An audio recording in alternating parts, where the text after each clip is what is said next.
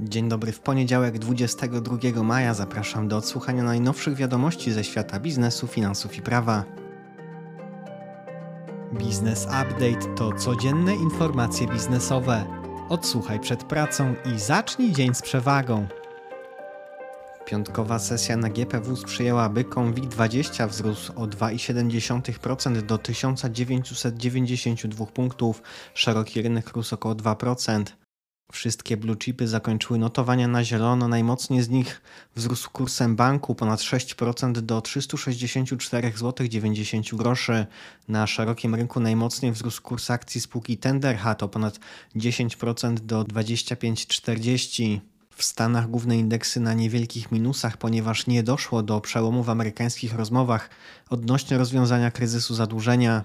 W piątek nieco umocnił się złoty, dolar spadł o 0,5% do 4,20, euro spadało do 4,54. Gospodarka i makroekonomia projekcie ustawy przyjętym w środę zapisano, że zniesienie opłat na autostradach państwowych oznacza zmniejszenie wpływów do Krajowego Funduszu Drogowego o 2 miliardy 300 milionów złotych w 10 lat. Ustawa zakłada zniesienie opłat za przejazd pojazdami o dopuszczalnej masie całkowitej do 3,5 tony po odcinkach płatnych autostrad zarządzanych przez GDDKiA. W uzasadnieniu do projektu tej ustawy zapisano, że nie jest planowane przedłużenie koncesji na odcinku autostrady A4 Katowice-Kraków. Jak wskazano, w perspektywie najbliższych lat celem będzie całkowite ujednolicenie systemu opłat drogowych w Polsce.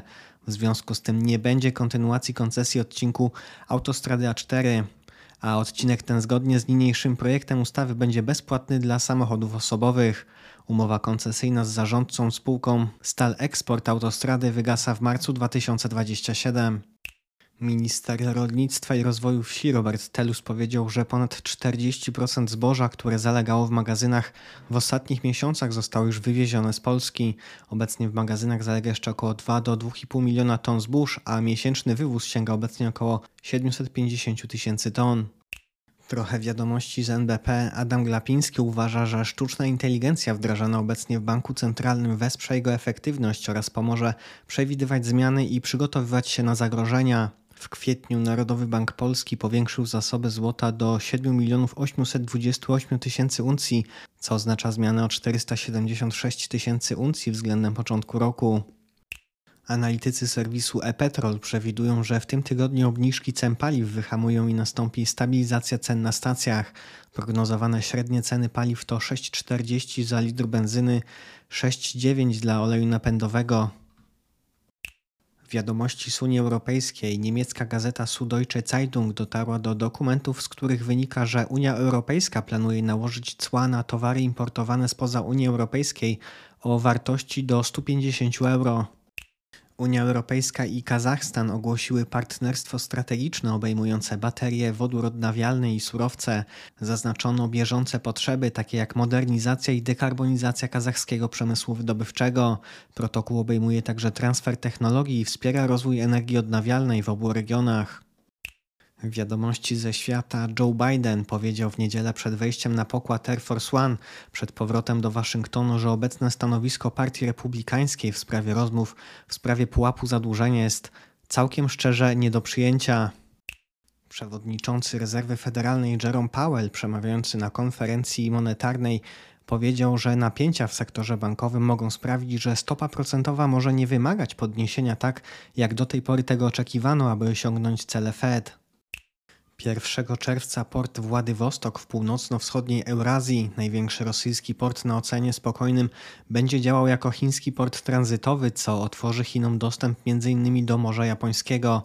Komentatorzy uważają, że jest to oznaka dominacji Chin w relacjach rosyjsko-chińskich. Chiny twierdzą, że stały się największym na świecie eksporterem samochodów po wyprzedzeniu Japonii w pierwszych trzech miesiącach roku.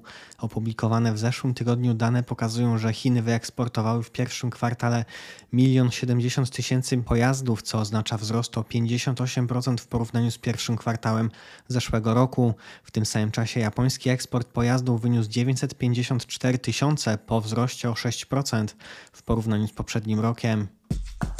Informacje biznesowe. Europol Gas, spółka joint venture pomiędzy PGNiG a Gazpromem, złożyła wniosek o arbitraż przed Instytutem Arbitrażowym przy Izbie Handlowej w Sztokholmie przeciwko Gazpromowi w sprawie zwrotu zaległych należności za przesył gaz w wysokości około 850 milionów złotych. Dodatkowo Europol Gaz żąda odszkodowania za utracone zyski do 2045 roku, które oszacowano na ponad 5 miliardów złotych. Dostawca komponentów dla motoryzacji Sanok Rubber Company spodziewa się, że segment motoryzacji początkowo będzie lepiej radził sobie w pierwszej połowie roku, a spowolnienie nastąpi w drugiej połowie. Przesłanki te wynikają głównie z obserwacji zatowarowania w przemyśle oraz prognoz dotyczących spadku ilości i cen w sektorze motoryzacyjnym. W pierwszym kwartale bieżącego roku spółka zwiększyła przychody ze sprzedaży o 21% rok do roku. Wynik EBITDA wzrósł o 56% do niecałych 35 milionów złotych. Trzy firmy, polska Hynfra, japońska Tsubame i ukraińska UTEM podpisały listy intencyjne w sprawie inwestycji w budowę zielonej strefy przemysłowej w ukraińskim mieście Bucza. Strefa miałaby objąć powierzchnię 3000 hektarów. Szwedzki producent ogniw i systemów bateryjnych Nordvolt sfinalizował budowę fabryki magazynów energii. Nowo powstały w Gdańsku zakład obejmujący obszar 25 tysięcy m2 będzie zasilany wyłącznie zieloną energią. Produkcja ruszy pod koniec roku, a zakład zatrudni około 500 osób. Agencja pracy tymczasowej Tikrow, oferująca swoje usługi za pomocą dedykowanej aplikacji, uważa, że pracownicy powinni pracować w modelu dniówkowym. Jak wynika z analiz firmy, zatrudnienie pracownika sklepu z wykorzystaniem aplikacji mogłoby kosztować pracodawcę 19% mniej od etatu. Aplikacja umożliwia zatrudnienie pracownika w 48 godzin z bazy ponad 100 tysięcy zarejestrowanych. Wiadomości ze świata. Disney wycofuje się z inwestycji na Florydzie z powodu sporu z gubernatorem Ronem DeSantis. Anuluje plany kampusu o wartości miliarda dolarów i rezygnuje z zatrudnienia 2000 pracowników. To reakcja Disneya na tzw. Tak ustawę Don't Say Gay, która zabrania nauczania o orientacji seksualnej i tożsamości płciowej od przedszkola do trzeciej klasy. Meta Platforms w czwartek podzieliła się nowymi szczegółami na temat swoich projektów centrów danych, aby lepiej wspierać pracę sztucznej inteligencji, w tym niestandardową rodzinę chipów opracowywaną wewnętrznie. Fuzje i przejęcia, inwestycje i venture capital. Grupa kapitałowa Immobile, czyli holding działający m.in. w budownictwie, przemyśle, hotelarstwie i w branży modowej odkupiła 50% plus jeden udział powstałej w 2019 roku Laurelli, spółki sprzedającej damską odzież. Holding od 2021 roku przejął sieć kiosk oferującą damską odzież. Ostatnio również dokonał akwizycji Acardo, producenta obuwia. Błonie, producenta zegarków i Mara Simsim, producenta biżuterii. Laurella w 2021 roku osiągnęła nieco ponad 3 miliony złotych zysku EBITDA i w strategii ma osiągnięcie w ciągu najbliższych lat 100 milionów złotych przychodów. Spółka od dłuższego czasu szukała inwestora i dopiero z Immobile właściciele poczuli chemię. Grupa kapitałowa Immobile w zeszłym roku osiągnęła przychody w wysokości 887 milionów złotych, to o ponad 300 milionów złotych więcej niż rok temu. EBITDA spółki wyniosła 92 miliony. Pomimo uchwalenia przez radnych Krakowa w styczniu tego roku uchwały dotyczącej sprzedaży ponad 73 tysięcy akcji MKS Krakowia po ponad 363 zł za akcję za łącznie 27 milionów złotych, miasto nie ogłosiło jeszcze przetargu. Zakupem akcji zainteresowany jest Komarch, który w grudniu zeszłego roku wystąpił z pismem do radnych Krakowa w sprawie odkupienia pakietu. Krakowia w zeszłym roku osiągnęła 27 milionów złotych straty wobec 21 rok wcześniej. Wycena spółki została sporządzona w połowie zeszłego roku. Jak informuje krakowskie biuro prasowe, nowa wycena spółki nie jest planowana.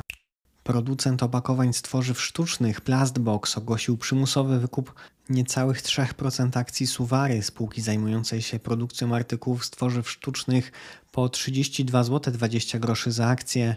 Obecnie Plastbox posiada ponad 97% akcji Suwary, a na piątkowym zamknięciu za jedną akcję Suwary trzeba było zapłacić 31 zł.